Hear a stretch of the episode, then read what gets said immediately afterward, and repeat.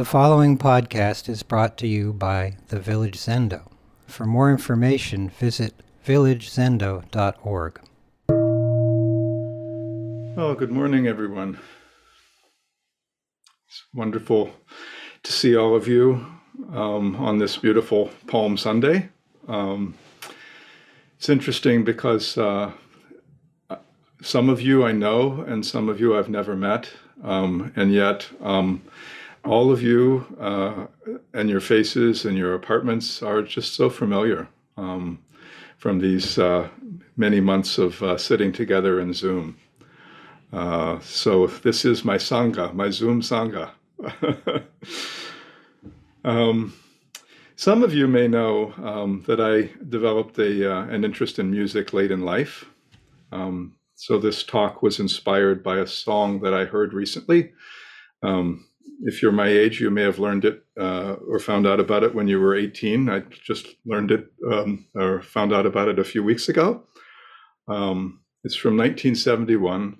Um, it's a song that was written by Don McLean, and it's called Vincent, and it's about the uh, the painter Vincent van Gogh. It's a beautiful ballad, um, and uh, as great art can do, it it really touched me. Uh, and I realized that with all of my ordinary struggles, um, how much more difficult it must be for people who are struggling with mental illness. Um, my wife Sarah actually studied Van Gogh in, in college. Um, he had a difficult life. Um, uh, he was he was unlucky in love. Um, no one understood or appreciated his art. Um, uh, it, and in fact, he, um, his paintings didn't really start to sell until many, many years after his death. Um, so he had no money um, other than what um, his brother Theo was able to send him. Uh, he probably suffered from uh, Meniere's disease. Um, uh, he had tinnitus, which meant that he was hearing ringing in his ears all the time, uh, which may be what uh, caused him to uh, to cut off his left ear. and he was probably schizophrenic. Yet, what majestic paintings um, he left us with. How deeply he must have felt uh, to have created such works of art. So, um, if I can do this, I'll see if I can. I'll share. I'll share with you um, the uh, the painting that was the uh, the painting that inspired um, uh, the song. Some of you may know this painting, Starry Night. I'll let it speak for itself. So in the in the midst of my garden variety neuroses and my daily annoyances, um, the song, um, which I'll come back to, uh, caused me to reflect on how difficult life is for so many people. Um, you know, how difficult would it be um, for me to trust myself or to trust others um, if I had been the victim of abuse as a child? I just can't fathom it. Or, or suppose I had been the victim of abuse as an adult. I read recently that we're just now beginning to understand the, the effects of brain trauma on women who have suffered repeated physical abuse. There have probably been countless studies about brain trauma in football players, but no one bothered to think about women who have been battered for years. Uh, in another example that I also was reading about um, recently, um, we're only now beginning to address the physiological damage uh, caused by burn pits uh, operated by contractors during the Afghanistan uh, and Iraq wars. Um, uh, we just carry mountains of material um, into these places uh, where we're conducting wars and rather than pay for the cost of carrying it back out um, uh, when we've decided we're done, um, we just stick it in a big pile and burn it. Um, on all of the toxic materials that are in there are uh, inhaled by the soldiers um, who are responsible for uh, and living in that area. Um, in our Sunday service, we have a section where we uh, chant for the health and well being of the people of Ukraine and Russia. And then we chant the names of Sangha members who are ill. And we conclude by saying, for all Village Zendo members, family, and friends who have been living with illness for some time and whose names we silently remember. Maybe that's you. Maybe that's a friend or a family member. So, why am I dwelling on this? Because to me, I think our practice is to um, open our hearts and to look deeply into this life. And this requires a willingness to face sorrow and suffering and to look into the tendencies in our own minds that lead to suffering. And all of this work runs counter to our conditioning. It's very, very deeply counter to our conditioning.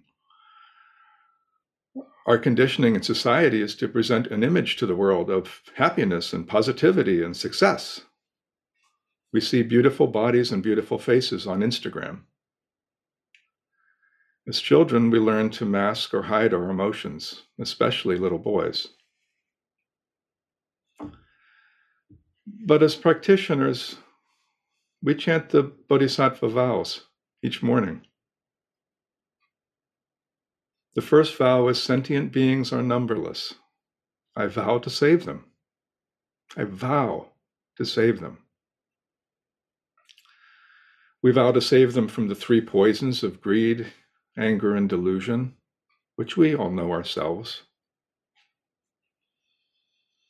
And we also vow to walk with those who are suffering and to help them in whatever way we can.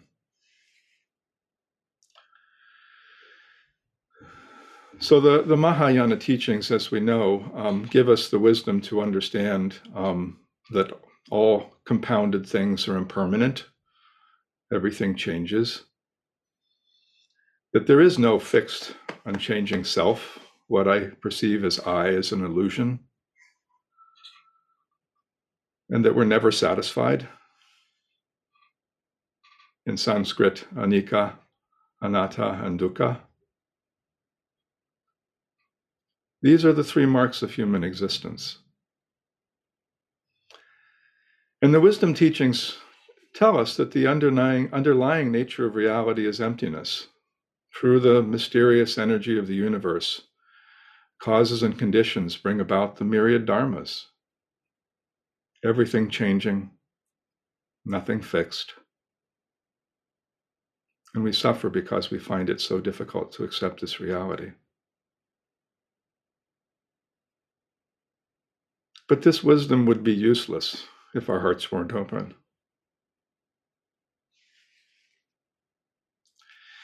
I think many of us are drawn to practice because of dukkha. I know the sentient being I want to save most is myself.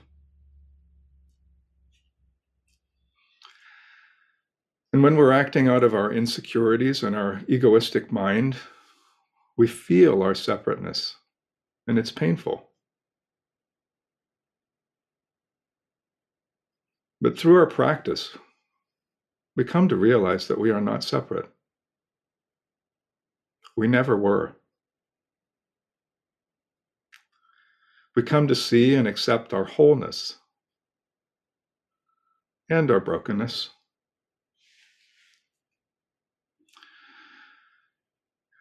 And when we're truly able to be present with whatever is going on, both the sadness and the joy, that's when we're truly alive and able to serve. This is the Bodhisattva way. So there's a, there's a foundational text in Mahayana Buddhism. It's called The Way of the Bodhisattva. Um, it was written uh, by a Buddhist monk and philosopher that lived in the 8th and 9th centuries named uh, Shantideva. Uh, and it's a long verse text uh, that gives guidance. Um, first, about awakening or the mind of enlightenment or bodhicitta. It then goes on to discuss strengthening and maintaining our commitment to this path. And finally, it describes the wisdom that results from such a commitment so when I was thinking about the way of the Bodhisattva, I, I uh, pulled this uh, text off my shelf, and I, I, just want to read two passages um, just to give you a flavor of this teaching. For all those ailing in the world, until their every sickness has been healed, may I myself become for them the doctor, the nurse, the medicine itself. Raining down a flood of food and drink, may I dispel the ills of thirst and famine. And in the ages marked by scarcity and want, may I myself appear as drink and sustenance.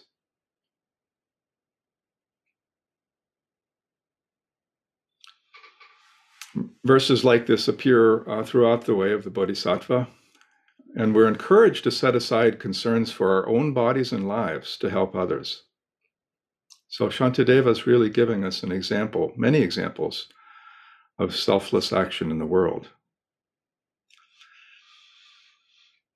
Now, you may think, you know, these examples seem a little bit extreme. But the mother who gets up in the middle of the night to feed or comfort a child is doing this. The Sangha member who gives up a Sunday afternoon to write letters to prisoners is doing this. We are bodhisattvas anytime we act out of compassion without thinking of ourselves. We express it each in our own way. Don McLean wrote Vincent during a difficult patch in his life. It was actually written around the same time as American Pie, which uh, propelled him to, to fame. Um, it was on the same album, and for a while, I guess Vincent was number four on at the top of the charts. Um, but he was having a difficult patch in his life um, when he wrote it. Um, he was in the middle of a divorce, and he was sitting uh, on the veranda one afternoon reading about Vincent van Gogh. I think he was reading actually Theo's book about his brother. Um, and he wanted to, to write a song. He realized he wanted to write a song saying that Van Gogh wasn't crazy. He suffered from a disease, but he wasn't crazy. And so the words in the song, uh, he writes about the ragged men in ragged clothes. Um, they were the peasants, um, the humble people that Vincent saw so clearly and painted so beautifully. The morning fields of amber grain speaks of nature. Van Gogh had a very, very deep connection with nature. Um, uh, Sarah and I recently rewatched um, a movie uh, that was made a couple of years ago, um, actually by Julian Schnabel, um, called At Eternity's Gate. Uh, and it's it's uh, um, uh, actually it's just a it's a, a story uh, mostly of of Van Gogh's time in southern France, and as much as the paintings, the movie also just captures the beauty of the light, the beauty of the countryside, um, the beauty of nature and of the humble peasant faces, and also captures some of the difficulty of, uh, of Van Gogh's life. Um, he wasn't understood, he wasn't accepted, he was vilified, children mocked him, at least in the movie. I don't know what happened in his actual life, but I suspect that this was drawn from truth. And so this connection to nature was was was part of what he was trying to bring to us. This was his expression of the Dharma. There's a koan in which Dongshan asks Yunyan about the teaching of the insentient. Dongshan asks, Who can hear the teaching of the insentient? Yunyan said, It can be heard by the insentient.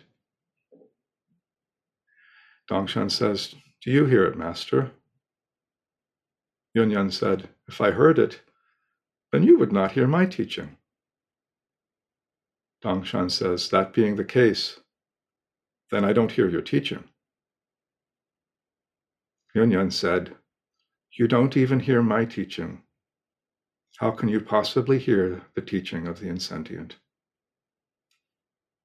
And Dongshan was enlightened on hearing this and recited this verse Wondrous, marvelous. The teachings of the insentient are inconceivable. If you listen with the ears, you won't understand. When you listen with the eyes, then you will know. What was Van Gogh doing if not listening with the eyes? I think perhaps his schizophrenia dissolved the barriers between self and other that we spend hours on the cushion trying to break down. He wrote, in all of nature, in trees, for instance, I see expression and, as and a soul, as it were.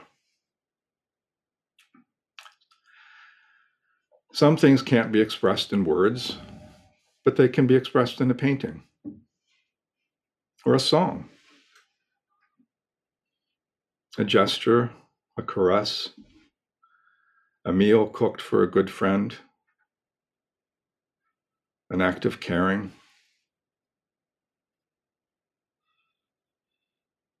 Another koan uh, came to mind when thinking about this. A monk asked Master Fuketsu. This is a, this the way it's expressed is a little abstract. I'll, I'll explain it in a moment. But a monk asked Master Fuketsu, both speaking and silence are conton- concerned with re be relativity. How can we be free and non transgressing? So, re is the essence of reality, um, the absolute beyond all distinctions.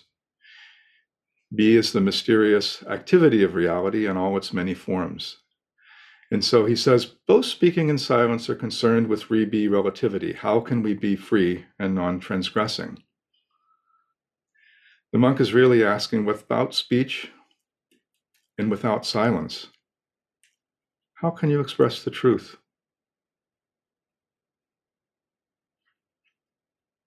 Fuketsu said, How fondly I remember Konan in March. The partridges are calling, and the flowers are fragrant.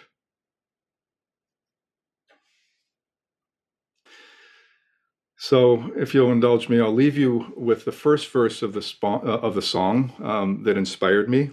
Um, take a little drink of water before I do. Starry, starry night, paint your palette blue and gray. Look out on a summer's day with eyes that know the darkness in my soul, shadows on the hills. Sketch the trees and the daffodils, catch the breeze and the winter chills in colors on the snowy linen land. Now I understand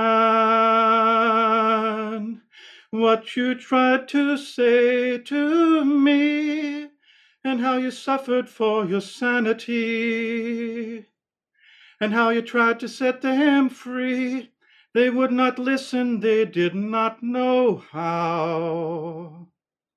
Perhaps they'll listen now.